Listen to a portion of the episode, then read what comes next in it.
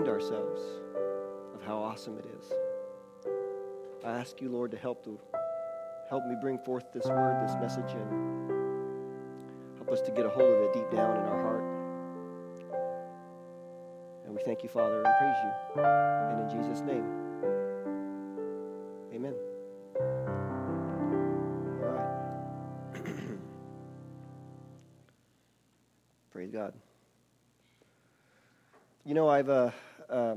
recently received a lot of letters and seen a lot of calls to prayer from various ministers and just regular people around the country. And to me, that should signal to us that God's getting ready to do something. The enemy works very hard to convince people that prayer, it's like, you know, I've been praying all these years, and, and really, what has it done? A lot. You know, if it was effective prayer. It's just that a lot of times we can't see the effects. And then there's also the principle of God waiting for the right time. You know, and so the fact to me that you have people across the country calling for prayer, something about that is is like a it's like a precursor. It's like we're standing on a threshold, you know. And so be in prayer. Pray hard for revival, Pray for people's hearts. Pray for the nation. Okay? If you get tired in prayer, just lean back and rest in God for a while and then take it up again. I'm not teaching on prayer today, but you can go back and find some teachings on that. But anyway, let me get into this. So, you know that when we first, um, me and Tammy first came here several years ago, one of the things I immediately noticed that is when visitors came in to this building, they, they, they are quickly welcomed um, people go out of their way to make them feel like they belong. You know, we've said in the, in the past, and, I, I've personally experienced this in church, where it's like when someone comes into the building, a lot of times it's not that people are trying necessarily to ignore them or to try to alienate them. Uh, so I get the feeling that it's like, oh, visitors. If we talk to them, we'll scare them off. Don't don't look at them. Don't don't don't look at them. You know. Um, let's all take turns looking over and see. you know, and uh, being of this mindset that we have here in this body, this is a, it's it's a great way to bring in more church family, to bring in more people, and you know, as and their family, as long as we understand that their family, as long as they're here, and if it should come to a point where they leave, then they become extended family. Amen. Sometimes when people come in, you know, you just know in your heart this is where God wants them for a time.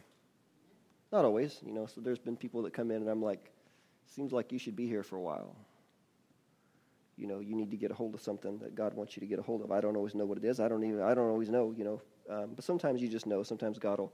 I mean, like I was, I was um, talking to someone this last week, and we were out and about and, and saw uh, met some, met somebody who, who who's a witch. You know, I mean, how pagan can you get? But I saw the call of God on her life. I could see it on her.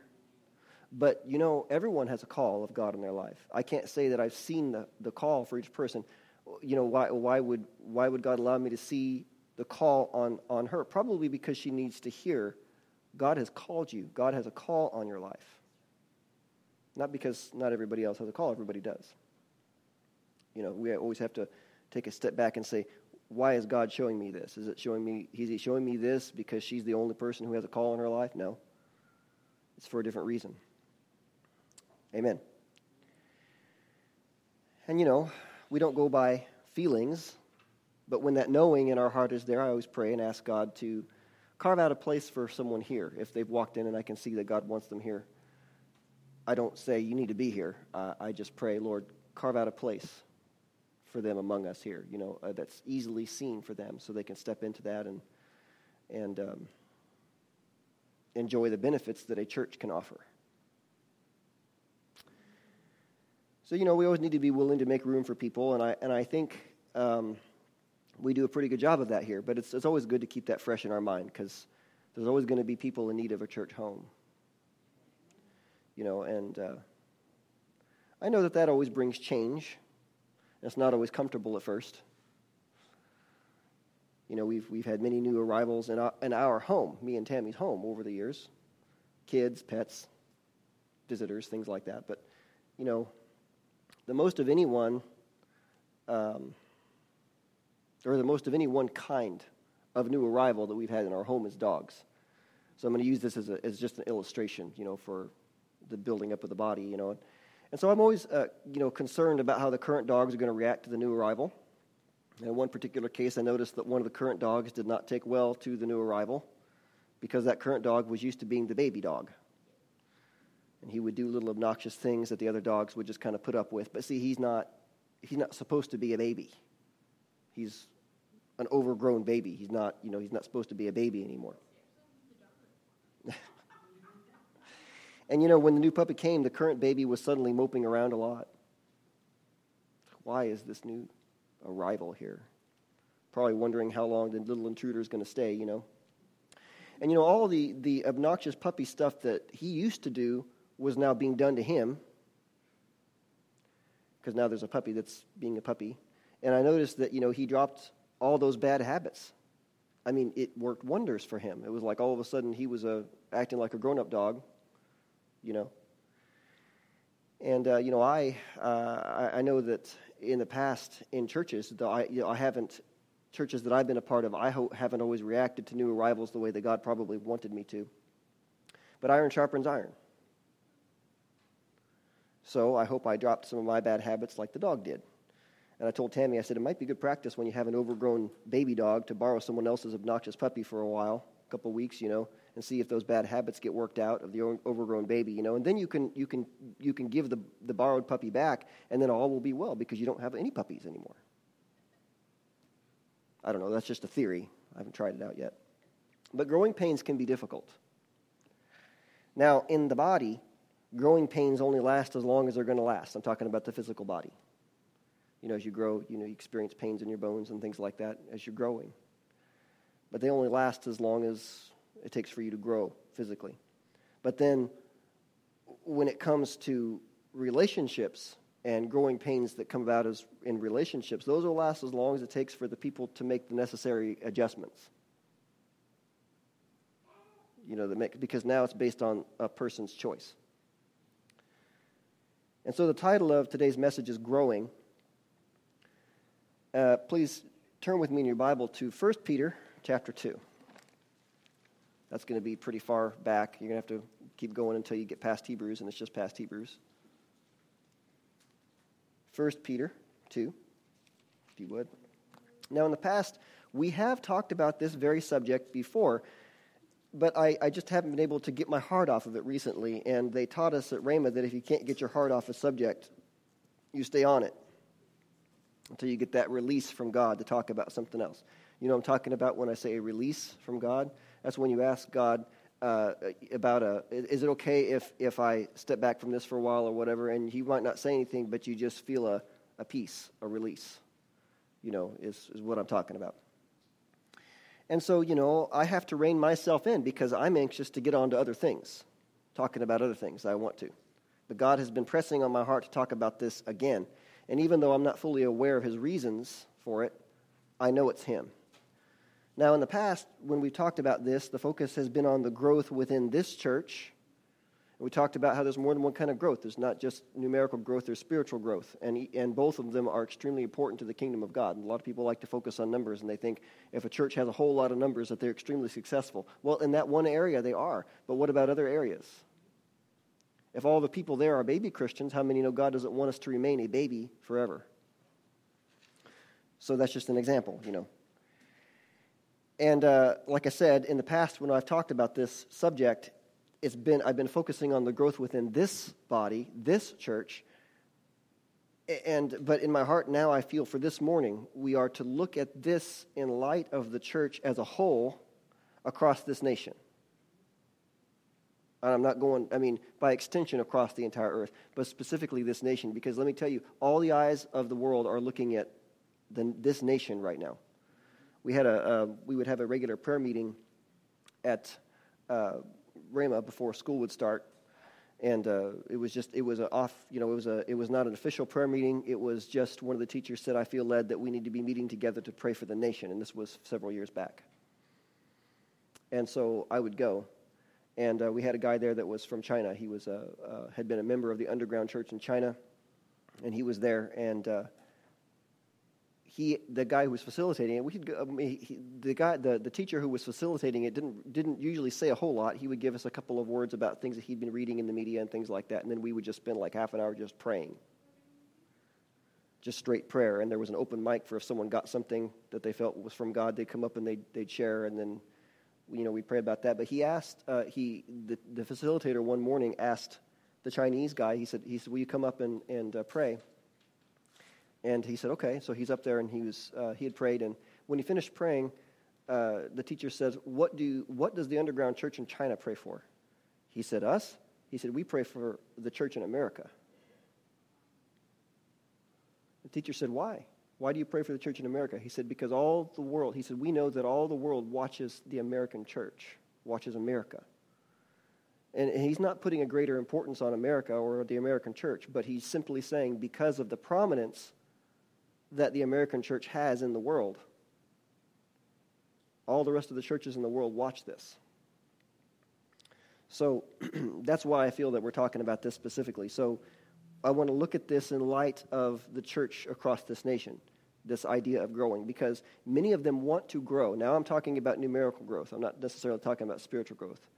But I mean, you know, you ask any, any, any church body across this nation, and they'll say, yes, we want to grow numerically and that is definitely tied into the Great Commission. So it's not wrong that they should desire that, but of course, you always have to bring into why do you want to grow? What are the motives behind you wanting to grow?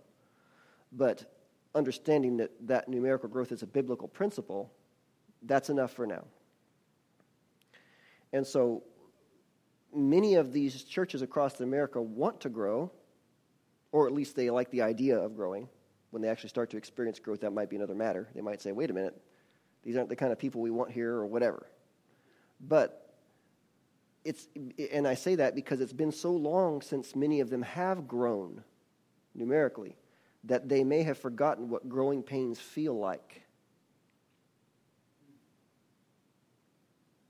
And so we need to be in prayer for them as, as, that they are able to handle it. Okay? Because there are revival fires being kindled as we speak.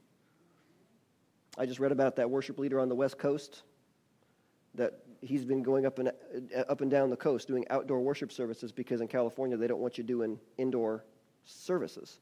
So they're just taking they're taking church to the, to the beach, to the park, wherever. People are getting saved, baptized with the Spirit, healed, baptized in the ocean, which is cool. And and and he's had tr- good success going up and down the coast. Well, now. Uh, just recently, they were getting ready to go into a park in Seattle, and they get there, and the, the, the park is fenced off. This has been kind of, you know, you may have heard about this because it's kind of a, you know, kind of a big thing. Park's fenced off. They called and said, "Why is the park fenced off?" And the city told them, "Well, uh, we don't uh, we don't want to encourage these large gatherings because we want to be able to keep the park op- uh, park open." Isn't that ironic? They closed the park in order to keep it open. So anyway, he says, uh, well, okay, you know, and so, well, what happened? Well, the people just took to the streets and began to worship Jesus by the thousands in the streets. Where, uh, where a couple of doors down, there's riots going on. There are stirrings. And, and praise God for that. It's awesome. And it's just the beginning if we keep to prayer. Got to keep, we, we got we to keep at it. Okay. But see, when when these revivals begin to spread and meet up with each other and spread even more, what will all those new Christians experience when they walk through the church doors? What kind of reception will they get? This is why we need to pray for unity in the body of Christ that they can get past their differences. When the new people, I mean, who knows what some of these people will look like when they come in. As they say, water goes to the lowest place, the lowest point. So when people walk in, let's pray that the, the body is in unity. Well, how can that happen? Well, because they can look and see past how a person looks and how a person acts, and they can see, I can see some similarities between us because we both belong to Christ. That's the most basic level of our unity. In fact, it's the only level. We're united in Christ. So that's what uh, the word means when it talks about turning the hearts of the fathers to the children, the hearts of the, the children to the fathers. It's not just a generational divide, although that's a big one. It's so that we can get the most out of the growth that we do experience. Growth is good, but it comes with pains. All right, let's read this verse here in 1 Peter chapter 2, verse 2. He says, As newborn babes, desire the pure milk of the word, that you may grow thereby. That you may what? Grow thereby. So, what do Christians grow with? The milk of the word. And when we say the milk of the word, we're talking about the basic things that God has presented to us faith, hope, love, these things. This is why, primarily on Sunday morning, we teach the milk of the word because there's no way of knowing who might walk through the door on Sunday and, we, where they are spiritually. Just don't know. For people who know very little, they're not ready for some of the things that we know. Jesus told the disciples when he was getting ready to go to the cross, There are many things I, I have to say to you, but you can't bear them now. I want to show you something key that Paul talked about. Let's turn over to 1 Corinthians chapter 2. Got to go back a ways. We'll be heading back that direction. You could leave a bookmark there if you want to, but we're not going back to 1 Peter specifically. But over in 1 Corinthians chapter 2, I can find it. There it is. Let's look in verse 1. It's just the beginning of the chapter. Now, Paul's talking to the church here. Verse 1, he says, And I, brethren, when I came to you, did not come with excellence of speech or of wisdom, declaring to you the testimony of God. For I determined not to know anything among you except Jesus Christ and Him crucified. That's milk. He's telling them, i brought milk. Paul had a specific priority. Remember, we talked about that last week. We looked at Paul's priorities, the apostles' priorities. You know, are you saved? Great. Did you receive the Holy Spirit when you first believed? There's that progression of things that now, now we go here, now we go here. It's like, it's like taking, it's like going to, um, you know, like I heard one minister use the illustration of, of math. You know, first you start with number recognition. This is a one, this is a two, this is a three. Then you do addition. Then you do subtraction. Then you do multiplication. And a lot of people are having it struggling in the church because someone is, you know, they're, they're still on they're still on addition and someone's saying, okay, now it's time for calculus. I mean, it doesn't work. You got, you got to give people milk so they can grow and get to a point where they can get to the meat. And so Paul said, I didn't, I didn't come to you with excellence of speech and wisdom. Why? Because lost people need to learn about being saved before they, they can learn any other subject in this word that will because it won't do them any lasting good unless they first are saved. So he said, I knew nothing except Jesus Christ and him crucified. And then, of course, he moved on to other things. Look what he says to them in verse 4. He says, And my speech and my preaching were not with persuasive words of human wisdom, but in demonstration of the Spirit and of power that your faith should not be in the wisdom of men, but in the power of God. The meat of the word is for those who are mature, but it's the milk of the word that grows those immature parts of us. Turn with me to the next chapter, chapter 3. 1 Corinthians 3, he says, And I, brethren, could not speak to you as to spiritual people, but as to carnal, as to babes in Christ. I fed you with milk and not with solid food, for until now you were not able to receive it. And even now you are still not able, for you are still carnal. For where there are envy, strife, and divisions among you, are you not carnal and behaving like mere men? When Paul is talking about spiritual people, he's talking about mature people. And when he says carnal, it's the same as immature. And Paul gives some examples of things here that show immaturity envy, strife, and divisions. Remember, we just talked about praying for unity in the body of Christ. Divisiveness is a sign of immaturity. Because where people draw, are drawing up dividing lines, no, it has to be my way. Where when you're, when you're looking for unity, you're looking for reasons to unite. Let's agree on this at least. There are a lot of divisions in the church world today, as you know. You know, I've seen some glimmer of churches starting to get excited about working together, but how many of you know, unless people continue pushing hard down that path, it'll lose steam and get shut down. Or if they're just trying to do it in their own strength, they got to rely on God. Anyway, I don't want to get off on topic here. So I have this question, you know, what are signs of maturity? Because we have a few signs of immaturity he gives us. And, you know, we, we've seen a few red flags envy, strife, divisions. What are the signs of spiritual maturity then?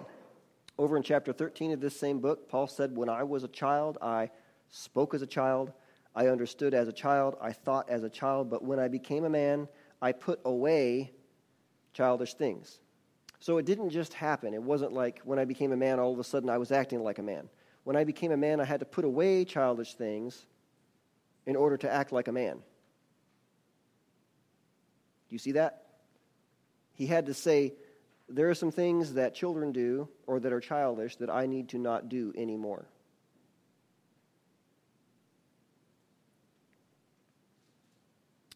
And so, you know, it might not, it, it, it is a process then. Because we don't put away every childish thing at once. You know, right after I graduated high school, you know, I did what I wanted. I drove up the hill to hang out with my friends, play video games, eat pizza. But at some point, I met Tammy. And suddenly, those things weren't my number one priority anymore. I didn't completely throw them out, but my focus had now changed. And then once Tammy and I got married, my focus on me began to shift more toward her, taking care of her, watching out for her. And then when Chloe was born, my focus began to shift more. Then Isaac was born, and then Samuel, and then my focus was on learning how to take care of an entire household. But it's a gradual thing. I mean, you're talking about years. It was a process. You know, and some of us here, you know, some of you like me, if you have kids, you, you know, you've, you've invested a lot into your children. And uh, sometimes we wonder, did I invest the right thing or, or whatever, but can't worry about that. That's the past. And, you know, it's, it's almost a surprise on the day when you're about to do something, you know, do some chore or something, and one of your kids says, I'll do that for you, Dad. Really? Just like that, you know, just like, and just like us, then, you know, one of God's main interests is his children. We talked about that earlier before I started here. Remember that verse in James we you know we, we mentioned before. If you you know every first of all every good and perfect gift is from above and comes down from the Father. You draw near to God, He'll draw near to you. That too. In other words, if you invest in God, He'll invest in you. Of course, He'll invest in you anyway, because that's just how good He is. He has invested a lot into your life. Why? Because He loves you. You're his child. If a person needs to be saved, did God invest in that need? If a person needs, needs wisdom, did God invest in that need? I mean, about salvation. God loved the, so loved the whole world, he gave his only begotten Son. You need wisdom. Anyone who lacks wisdom, let him ask of the Lord. If a person needs healing, did God invest into that need?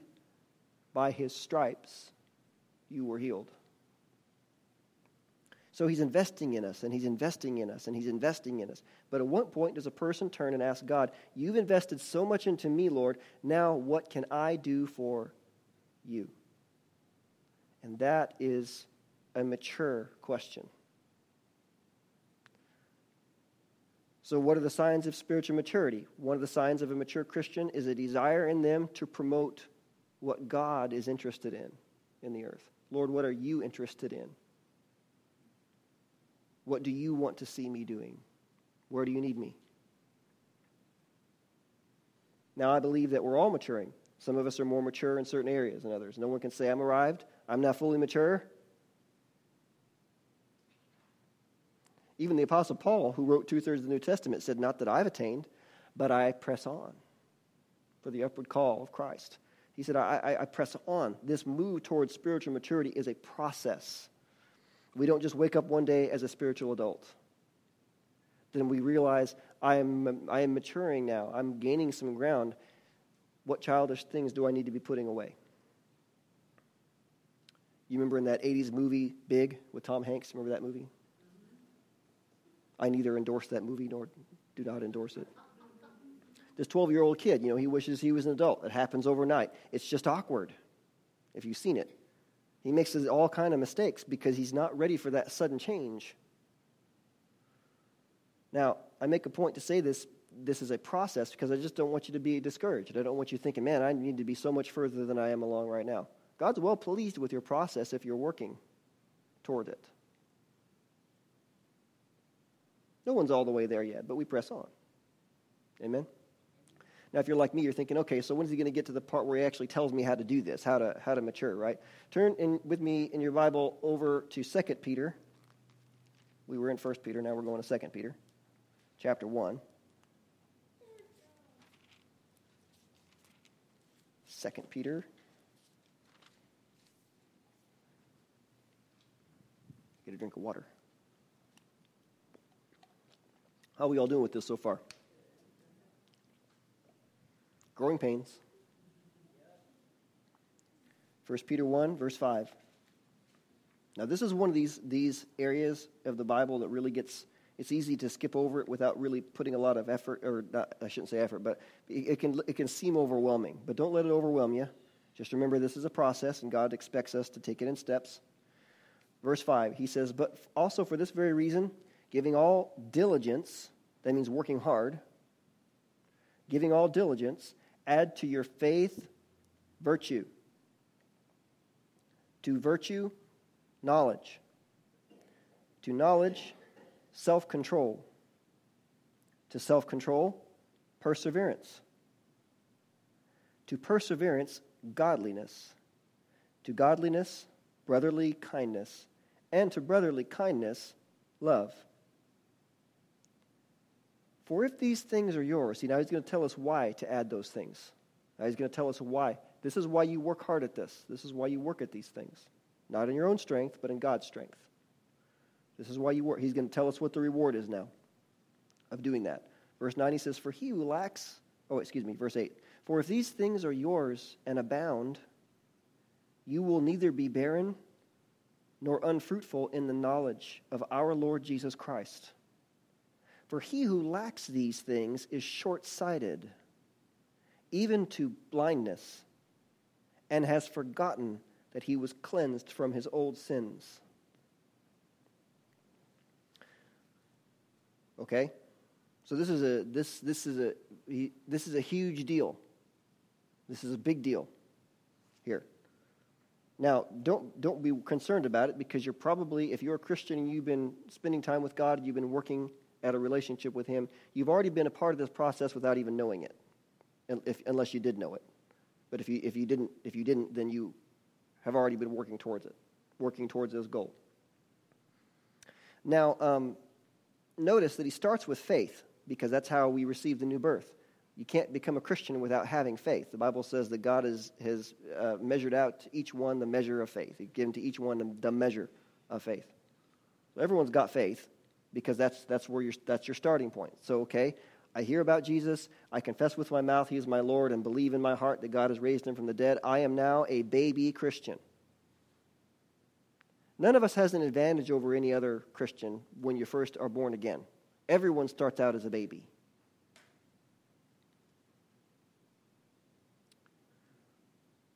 So now, as a baby Christian, I still have faith.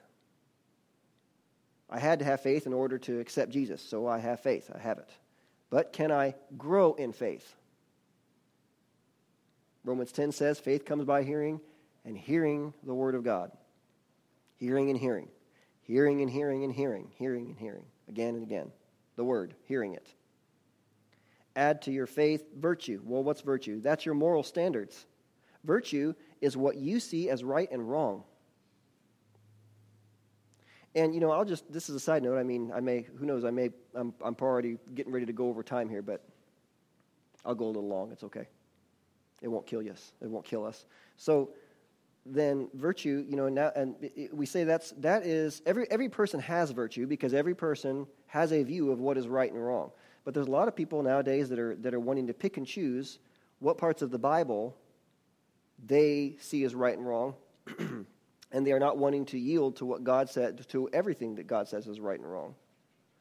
But the answer is, excuse me, if you're talking to someone and they're like, well, uh, you know, if they take something that you know the word says is wrong and they, they try to approve it or they try to say it's right, the question is uh, who determines what's right and wrong?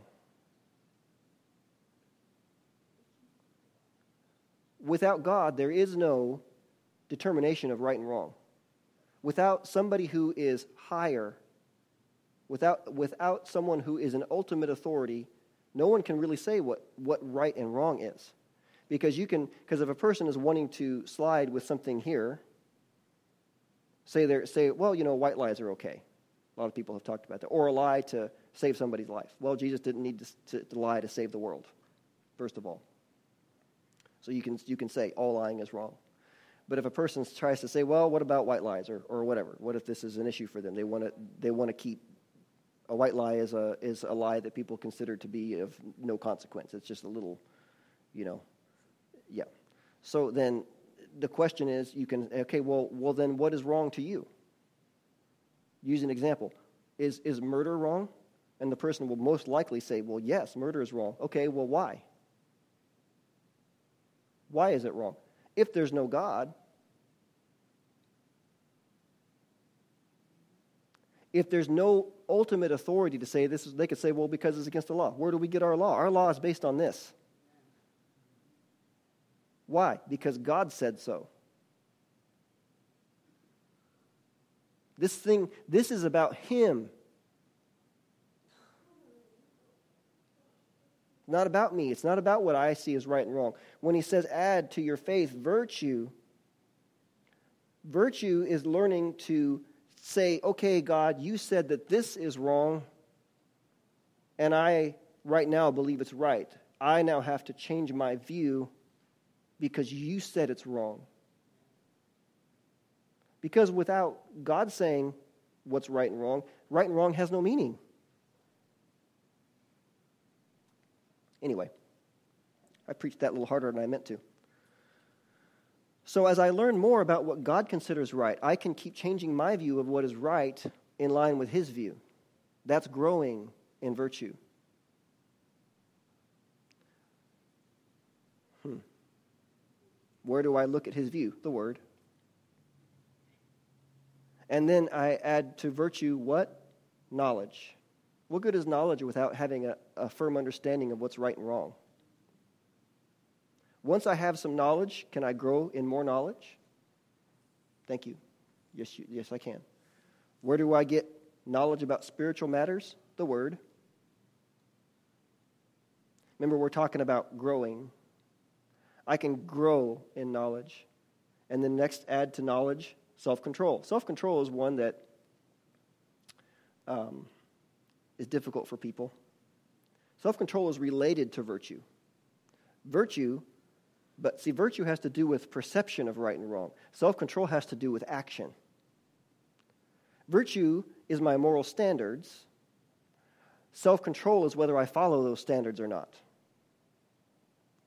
What do we call a person who believes one way and then d- lives a different way? A hypocrite. A hypocrite is a believer who has added virtue to faith but has little or no self control. That's a sign that they are a baby Christian. That's, that's a sign that I, I can say, you know, you, you, I can see that you, you're showing signs of spiritual immaturity and you need to grow up a little bit. Or I can say that to myself if I need to. Okay, now then, what do we add to self control? Perseverance. Perseverance has to do with living a victorious life in Christ. People love to hear about perseverance, they don't really like to hear about self control a whole lot. Of course, I'm not talking about anybody in this room or anybody online but but it, makes sense that if I add, I, that I must add perseverance to self control because how can I persevere if I have no self control? Now, all these things right here benefit the individual believer faith, virtue, knowledge, self control, perseverance. Those are all a benefit to me if I have them. They are benefiting me. Okay? Others can benefit from what you've got. They can. You know. But primarily, this, this is going to benefit you. Or benefit, I could say, the most often. Because who's around you more often than you are? Okay, so then now what do we add to perseverance? Godliness. That word is, is pretty affected in our culture. In fact, if, if you know, uh, growing up, I kind of looked at it as like if some, I mean, if somebody was to say, well, you know, I'm pretty godly, that, that would sound like pride, you know. So then you might have an aversion to the word, but really all that word means, if you look it up, it, it just really means a continuing devotion to God. Remembering our first love. I would call it remembering our first love. Just like over here on the, the wall, the banner, remembering our, remember your first love. Jesus told the church at Ephesus that they had lost their first love, meaning Jesus himself. So, godliness is really maintaining that heart and passion for Jesus. It's, easy, it's an easy thing to do that if, if, we, if we get caught up in exercising faith, virtue, knowledge, and the rest, because we depend on Him for all those things. But it's also easy to fall away from that. And that's why it's here as a reminder. And guess what? You know, I can, I can grow in love and devotion to Jesus too. You can grow in all these things, all these things. So if I, as a baby Christian, begin to add and grow in these things faith, virtue, knowledge, self control, perseverance, and godliness these things all benefit me. Okay? But look at verse 7 now. To godliness, what? Brotherly kindness. To godliness, brotherly kindness. Brotherly kindness can only be kindness to others. Up until now, everything has been inward. But brotherly kindness is something that we exercise outwardly. See, this is a process he's taking us through. Start here. Start at faith, then add to faith virtue, add to virtue knowledge. But he gets and, and those things are all benefiting me but then when I get to brotherly kindness, now the focus has begun to shift from me to others. After I've already been built up in some things. Um, you know, I mean, this, in this, this is now, this shift in focus now. I, I'm, I'm, not only, I'm not only thinking about myself, now I'm starting to show an interest in others. Very interesting. Well, now, can I grow in kindness? Still talking about growing. Once I, I, am operating a, at this level, at the basic level, can I operate in brotherly kindness at greater levels? What do we add then to brotherly kindness? Love. Now remember, if we read the, the love chapter, we see that love is ultimately a choice. What 1 Corinthians 13 really tells us is that love is saying no to the way the flesh wants to treat people in favor of treating them how God wants us to treat people. Seeing someone act on that principle, you can look at uh, just let's look at Jesus. He walked in love all the time. Seeing him act, you can take a you can take a single time that Jesus walked in love, and you can say that is a visual example of what it looks like to love. You can say, and then beyond that, you can say, that is a visual example of being mature. Someone asked Brother Hagin once, what's the spirit, what, what, what is, is uh, spiritual maturity in relation to faith? What is it? How important is it in relation to faith? The reason he asked him that is because Rhema is all about faith. So he says, so what? So he's trying to figure it out. What, how important is spiritual maturity in relation to faith? What is it? And he said, without flinching. Brother Higgins said, well, it's everything. Haven't you ever read Faith Works Through Love? Love is, is the, when a person begins to walk in love, they've taken a step in the direction of spiritual maturity. And Jesus didn't always have nice things to say to people. Jesus spoke harsh words from time to time, but he never caused harm to somebody. But he would tell them, You're living in sin. Right? He told the woman caught, caught in adultery. He didn't punish her, but he said, Go and sin no more. I don't judge you, but go and sin no more. See, just saying that someone is in sin is not judgment, right? Because it couldn't be. If Jesus is if Jesus was was not a liar and he said, "I don't judge you, now go sin no more." So then calling out sin is not judgment.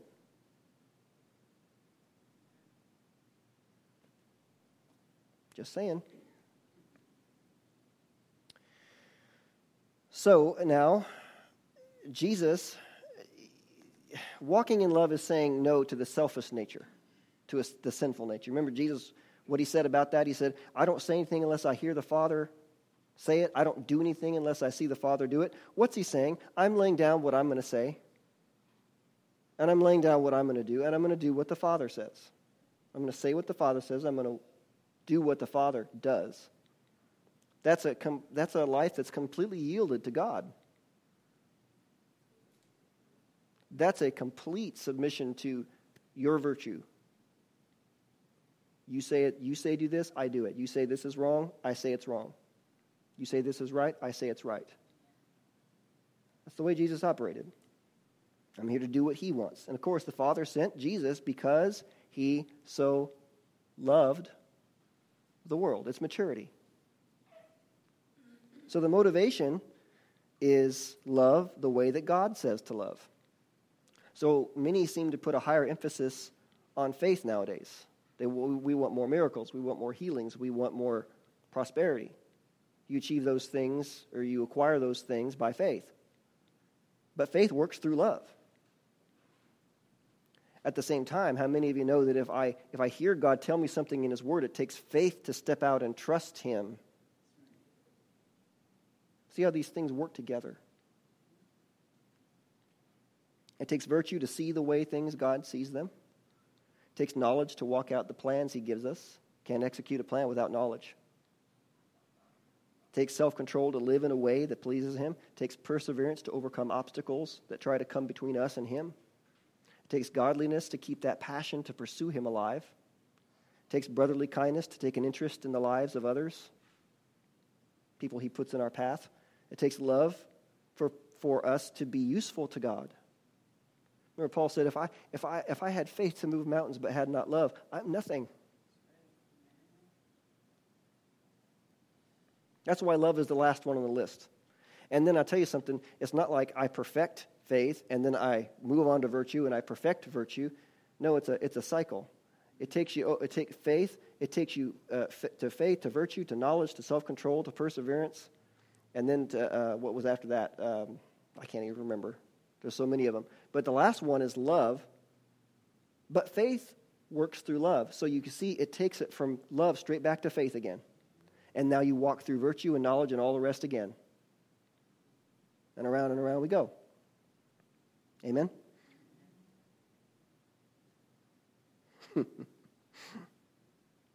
Jesus said, The world will know we are his followers by what? Our love for one another, maturity.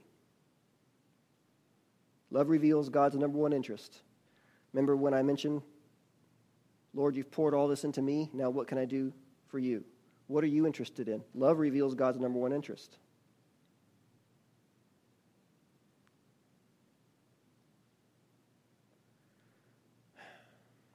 I heard a minister say one time, and he, he said, You know, he said, I, I, God showed me this so many years ago, I can't even tell you how it came about. He said, But the Gospels reveal God's number one interest. Why did Jesus come to the earth? To seek and, see, to seek and save that which was lost. The lost are God's number one interest. He said the book of Acts reveals God's number two interest. Everywhere, be filled with the Holy Spirit, the power of the Holy Spirit. Number two, his number two interest is getting filled with the Holy Spirit. The number three interest, all, all he said, he said that all the epistles reveal God's number, his number three interest his third interest, and it's becoming spiritually mature. Because all the epistles deal with becoming spiritually mature.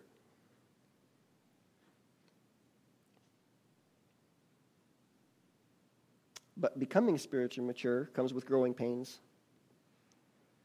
And now I'm going to shift gears a little bit. In other words, just be expecting growing pains. And if you begin to experience growing pains, just recognize that that's not failure while you're growing. Experiencing pain while you're growing in the Lord is not failure. Okay. Let's turn over to Matthew chapter 13.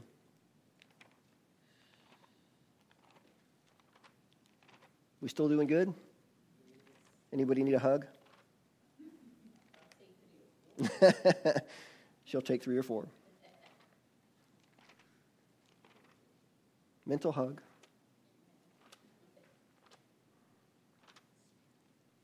Matthew 13.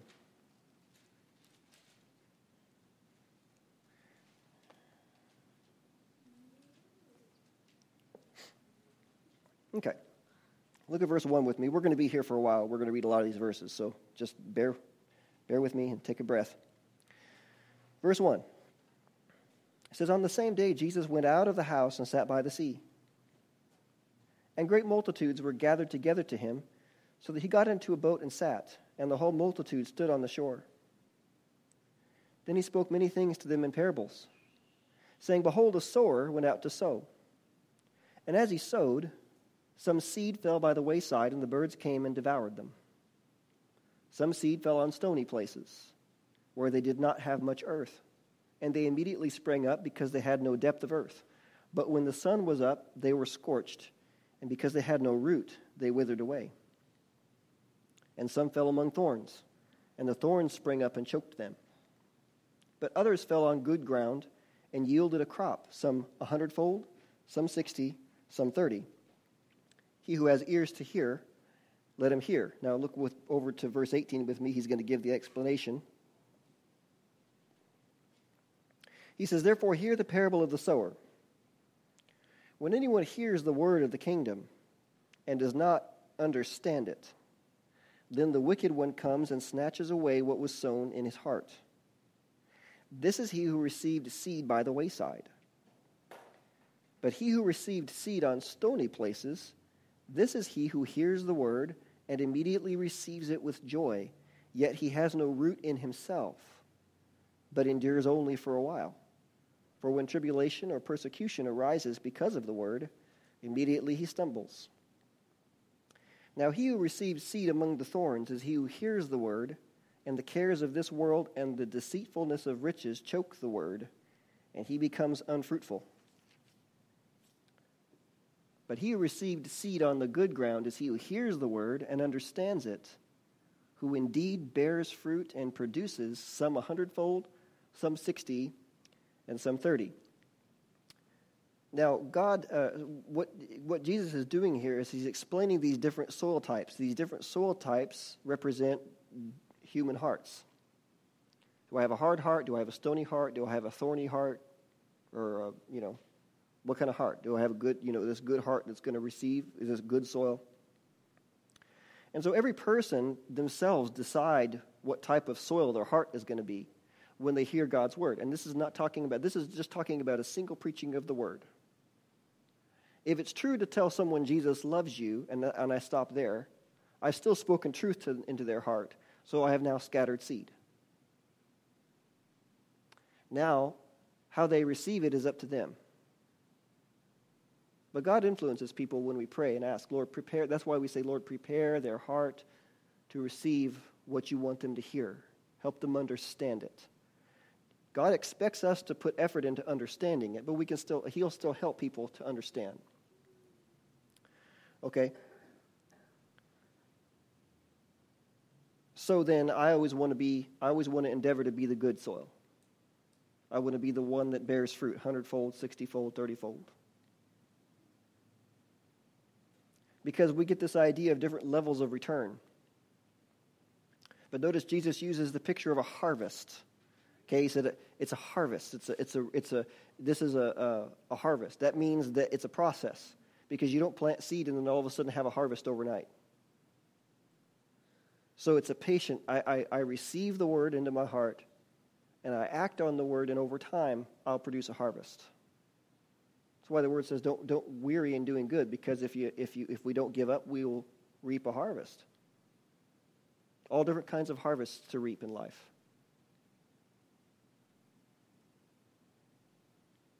Let's look at verse 24.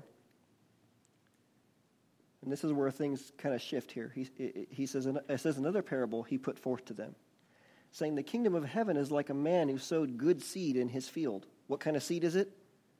It's good seed. Good seed in his field. But while men slept, his enemy came and sowed tares among the wheat and went his way. But when the grain had sprouted and produced a crop, then the tares also appeared. So the servants of the owner came and said to him, Sir, did you not sow good seed in your field? How then does it have tares? He said to them, An enemy has done this. The servant said to him, Do you want us then to go and gather them up? The tares. But he said, No, lest while you gather up the tares, you also uproot the wheat with them. Let both grow together until the harvest. And at the time of harvest, I will say to the reapers, First gather together the tares and bind them into bundles and to burn them, but gather the wheat into my barn. Now, to get the interpretation, let's skip over to verse 36.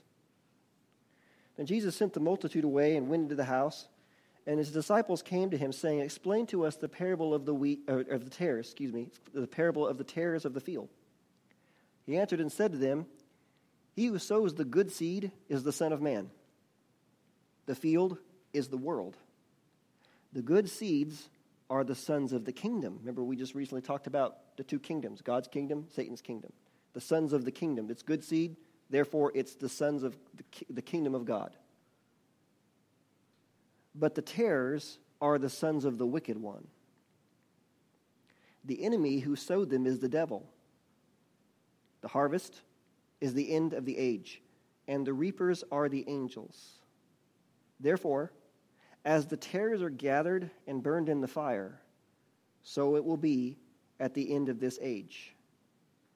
The Son of Man will send out his angels, and they will gather out of his kingdom all good all things that offend, excuse me, gather out of his kingdom all things that offend, and those who practice lawlessness. That's key. And will cast them into the furnace of fire. There will be wailing and gnashing of teeth. Then the righteous will shine forth as the sun in the kingdom of their Father. He who has ears to hear, let him hear. In verse 39, Jesus says, The harvest in this parable is the end of the age. We've been talking about the end times, and this sort of touches on it. So, because the harvest is the end of the age, we can see that this parable is not talking about a single preaching of the gospel. This parable is talking about all the preaching of the gospel, all the seed planted in this entire age. We're looking at this from a bird's eye view right now. In both of these parables, where does the seed come from? comes from Jesus in both parables. Jesus told us that he came to seek and save that which is lost. What was his motivation for doing that? Love. What is God's primary interest in this world? The lost. That's why Jesus came. It's why he spreads the seed. Now, and now that he's in heaven, who does he spread the seed through? Us, his body. Jesus told us to pray that God would send laborers into the harvest. We're the laborers. So again, this is a bird's eye view. In the parable of the sower, the soil is the hearts of the people listening to that single preaching of the gospel. But in the parable of the wheat and the tares, the soil is the world. The wheat are the sons of God's kingdom, the tares are the sons of the devil, his kingdom. And all those are allowed to grow together, he said. And we wonder, you know, some of us wonder, why does God allow bad people to roam the earth? Why didn't he just come now? Time's not right. Because they're only, these people that run around and do evil on the earth, they are only allowed to do that until harvest time. Okay? Jesus said that if they were removed now, the wheat would be uprooted along with them. What does that mean? He's saying that if they were removed now, there will be loss in the kingdom. People who, he'd say, people who have come to me would be lost to me if the, all the wicked are removed right now. Time's not right. Not fully harvest time yet.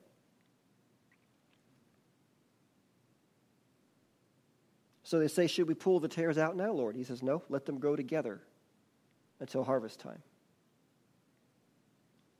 It can be difficult to tell the difference between wheat and tares. But there's one sure way to tell because the grain that grows in the head of wheat, I'm talking about the physical wheat and tares now, because tares are it's a it's a kind of plant they call darnel. It looks just like wheat. But it has a it has a fungus that it's susceptible to that if people eat it, they can die. And so it's difficult to tell the difference. If you go out into a wheat field, it's difficult to tell that's a tare, that's wheat, until harvest time. Because at harvest time, the wheat, the, the grain that forms in the head of wheat is so heavy that it actually makes wheat bend over like it's bowing. And tares don't do that, they stay standing up.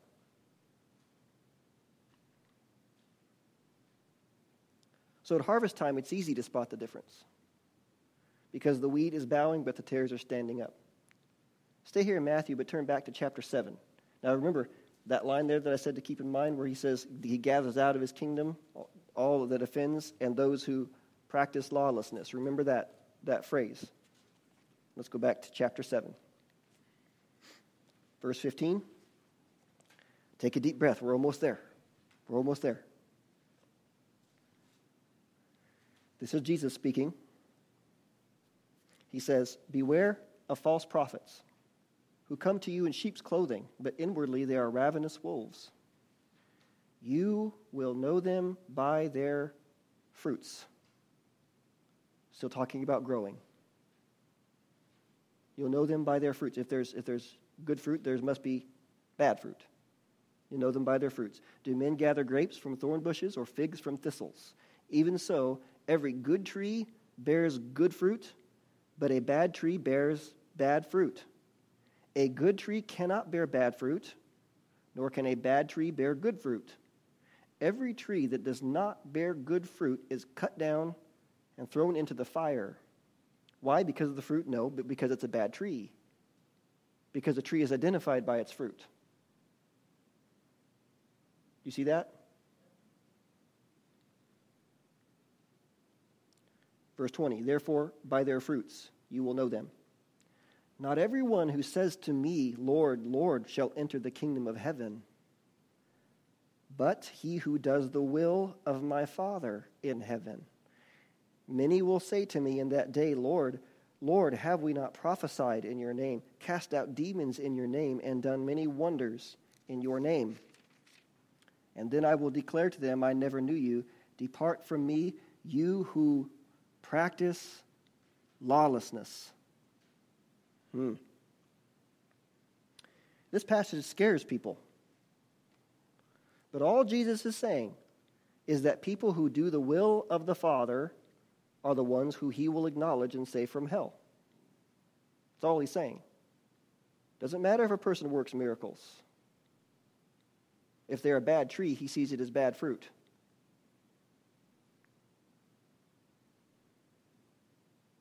And I mean, even, even baby Christians can work miracles.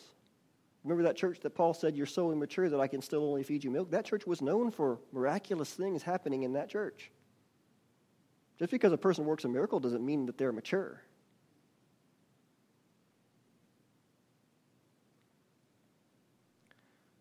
But see, what he's saying is here is these people that were working these miracles aren't even saved. They probably started out that way. See, can a person lose their salvation? Yes, they can. How? Practicing lawlessness. Why does he send them away? Because they are practicing lawlessness.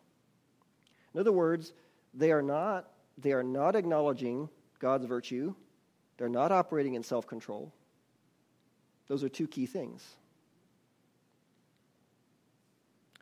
Living in unrepentant sin really is what it is because they knew better, obviously. If they're prophesying, if they're casting out demons, they know something. So they're, they're, they're not repenting of what they're doing. They're practicing lawlessness in unrepentance. See, that's the side. That's that's the side of you know we we mentioned it before. I wanted to teach on it, but I but I never uh, really got there. But talking about the fear of the Lord, people are like, "What is the fear of the Lord?" It's not being afraid of God. It's that reverential awe of His awesomeness. And on the one side of the coin, you have, "I live to please Him because of how awesome He is." The other side of the coin is, "I live not to di- I live to not displease Him because of how just He is." The Bible talks about how God's both kind and severe. But it has to do with how a person operates in the earth. Are they practicing lawlessness?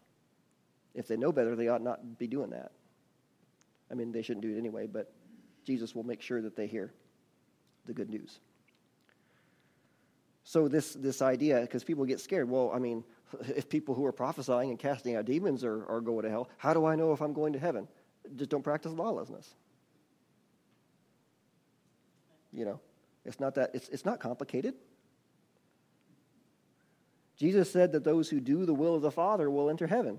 Doing the will of the Father bears good fruit, it, the, and your good fruit identifies you. But what, he, what these people asked Jesus, they, he did, he did a, a, miracle. He, he made, you remember, he made the bread, or he, you know, fed the 5,000, and the, they chased him down. He went to a different town. They chased him down and said, hey, we want you to do that again. Why? So we can get fed. Jesus said, you're, you're not pursuing me because you want to hear the truth. You're pursuing me because of the bread, the miracle. They said, We want to do the works of God too. What does that mean? We want to make bread too, so we don't have to work anymore. Jesus said, The only thing that the Father expects you to do is believe on the one who he sent. That's what the Father wants.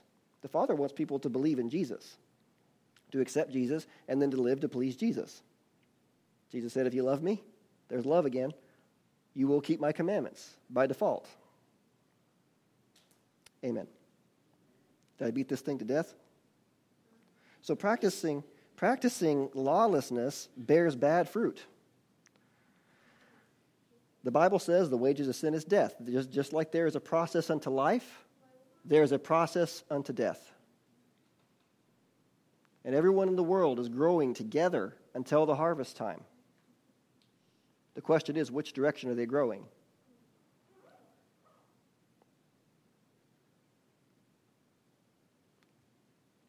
See, I know this is heavy, but there are Christians across this nation who have settled themselves into lifestyles that are not pleasing to God.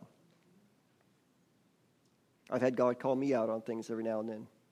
Hey, stop that. Okay. Sorry.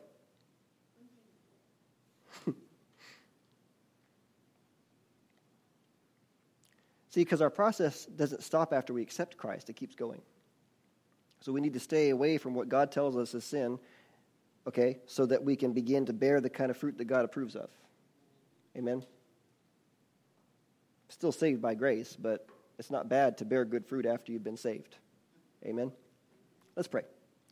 Father, I thank you for your will in this earth. I thank you, Lord, that you are working behind the scenes and that you are changing lives, you are touching hearts. There are people that you know in parts of the world that we may may never even heard of or just don't hear about very often but you are there. And you are working. We ask lord that you continue to prepare the hearts of the people in this nation. I ask lord for that bond of unity in the church. I ask that they can see past labels and uh, uh, you know all these things that people have have under, undertaken to identify themselves. See past all that and identify, be able to identify others as a brother or sister in Christ. I pray, Father God, that as you work out revival in this land, that you, you make sure that people are in the right place at the right time to hear the right word in due season, and wake up those parts of the church that are still sleeping. And I thank you and I praise you. And in Jesus' name I pray. Amen. You're dismissed. Praise God.